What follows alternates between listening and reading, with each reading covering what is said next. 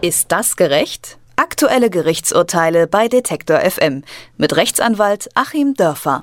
Ein Dieb kommt in einen Supermarkt. Beim Versuch, eine Flasche Schnaps zu klauen, wird er erwischt. Doch anstatt die Polizei zu rufen, nimmt der Filialleiter die Sache selbst in die Hand. Er schlägt den Dieb ins Gesicht. Wenige Tage später verstirbt der Geschlagene an den Folgen eines Schädelhirntraumas. Das alles ist vergangenes Jahr in einem Berliner Supermarkt passiert. Der Filialleiter wurde nun wegen Körperverletzung mit Todesfolge zu drei Jahren und drei Monaten Haft verurteilt. Ist das gerecht? Das frage ich Achim Dörfer. Hallo, Herr Dörfer. Guten Tag Leipzig. Der Filialleiter hat den Mann geschlagen, nachdem er ihn bei einem Ladendiebstahl erwischt hat. Was darf ich denn, fangen wir mal ganz vorne an, wenn ich jemanden beim Stehlen erwische?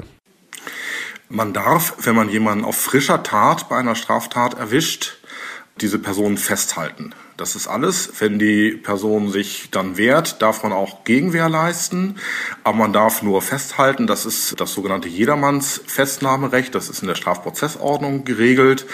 Und dann muss man eben warten, bis die Polizei kommt.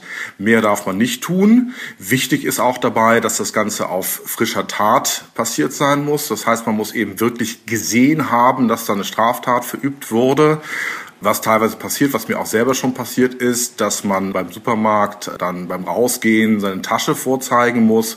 Das geht zum Beispiel schon nicht mehr, weil das ja eine reine Verdachtskontrolle ist. Die Gegenfrage von mir ist dann, haben Sie denn gesehen, wie ich was geklaut habe?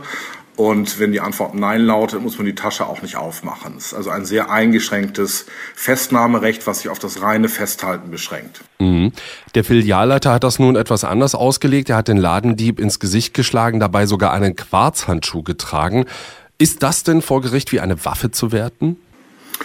Schon, ja. Wenn es darauf ankäme, dass hier bei der Straftat eine Waffe benutzt ist, dann wäre das auch als Waffe zu werten. Hier war es ja sogar so, dass das eine Handhabung war. Das war nicht das erste Mal. Das hatte sich eingeschlichen in einer ganz widerlichen Weise in diesem Supermarkt, hier zu, ja, wirklich der extremsten Form der Selbstjustiz zu greifen. Es soll sogar andere Mitarbeiter auch gegeben haben, die das ähnlich gemacht haben. Und das Ganze wurde dann auch gegenseitig gedeckt und im Nachhinein per WhatsApp kommentiert. Wir hatten hier ja sogar einen Zeugen, der sagte, dass er gehört hat, auch wie dem Opfer die Nase gebrochen wurde. Auch das unglaublich und in dem Zusammenhang sicherlich auch zu prüfen eine unterlassene Hilfeleistung, denn das Opfer war ja schwer verletzt, musste sich selber in eine Arztpraxis schleppen und von dort ging es ins Krankenhaus und da ist er dann verstorben. Dieser Filialleiter, haben Sie selber schon gesagt, hat das nicht zum ersten Mal gemacht. Er selber hat das als eine Art Maßregelung bezeichnet, diese Art äh, der ja, Diebesfesthaltung. Also ist ja quasi fast schon Pädagogik, was er da gesagt hat, wie er es begründet hat, warum er das gemacht hat. Ja, das ist äh, schon unfassbar eigentlich. Man kann natürlich verstehen, dass man sich da unter Druck gesetzt fühlt, wenn ständig Ladendiebstähle passieren. Es gibt tatsächlich hohe Schäden natürlich durch Ladendiebstähle wobei man in Klammern anfügen muss, dass nach den Statistiken, die mir bekannt sind, die Hälfte des Schwundes im Einzelhandel durch die Mitarbeiter passiert und die andere Hälfte des Schwundes durch Externe. Äh, aber gerade weil das ja ein Problem ist, was flächendeckend bekannt ist und was zum Einzelhandel auch dazugehört, muss man natürlich besonders davon ausgehen, dass jemand, der sich eben vom einfachen Angestellten zum Filialleiter hochgearbeitet hat, ganz genau weiß, was er da tut und dass er es natürlich nicht tun darf. Ich kann mir nicht vorstellen, dass Edeka eben hier als, ja, ich glaube, größte Supermarktkette Deutschlands die Leute natürlich nicht genau schult, was sie machen dürfen, was sie nicht machen dürfen gerade eben weil es ein Standardproblem im Einzelhandel ist. Das macht es eigentlich noch schlimmer dass hier jemand äh, behauptet, er sei da so reingerutscht. Dabei konnte dieser Irrtum eigentlich gar nicht entstehen, weil er genau gewusst haben muss, dass er es nicht tun darf.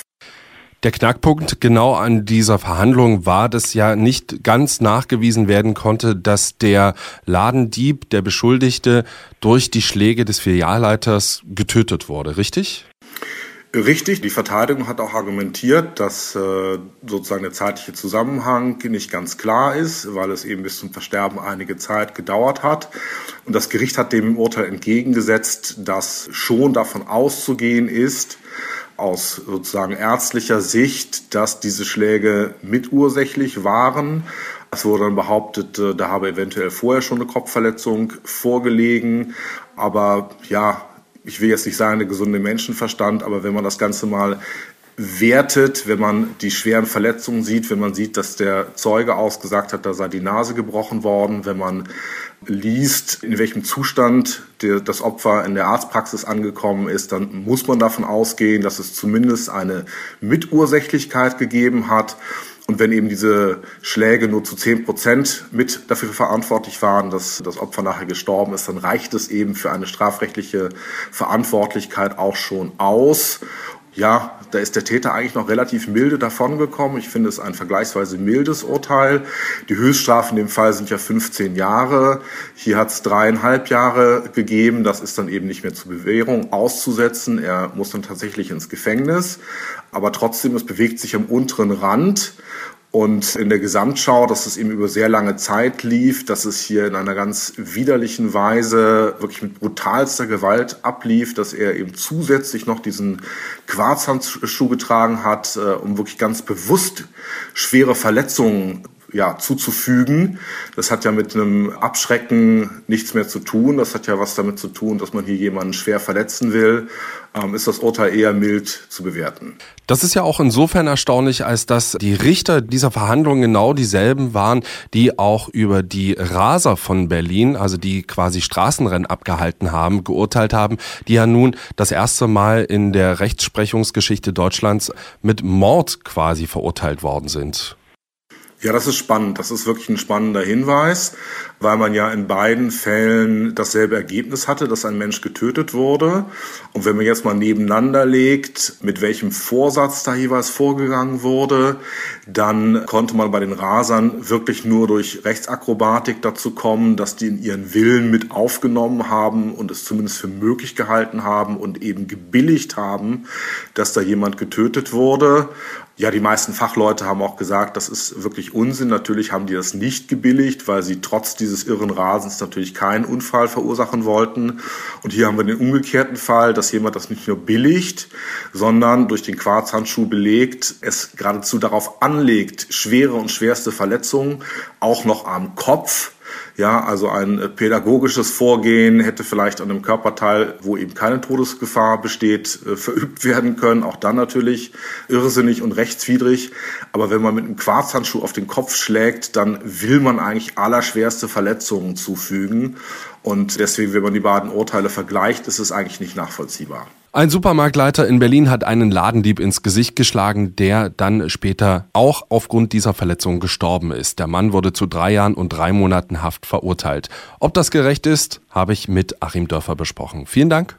Ich danke Ihnen. Ist das gerecht? Aktuelle Gerichtsurteile bei Detektor FM mit Rechtsanwalt Achim Dörfer.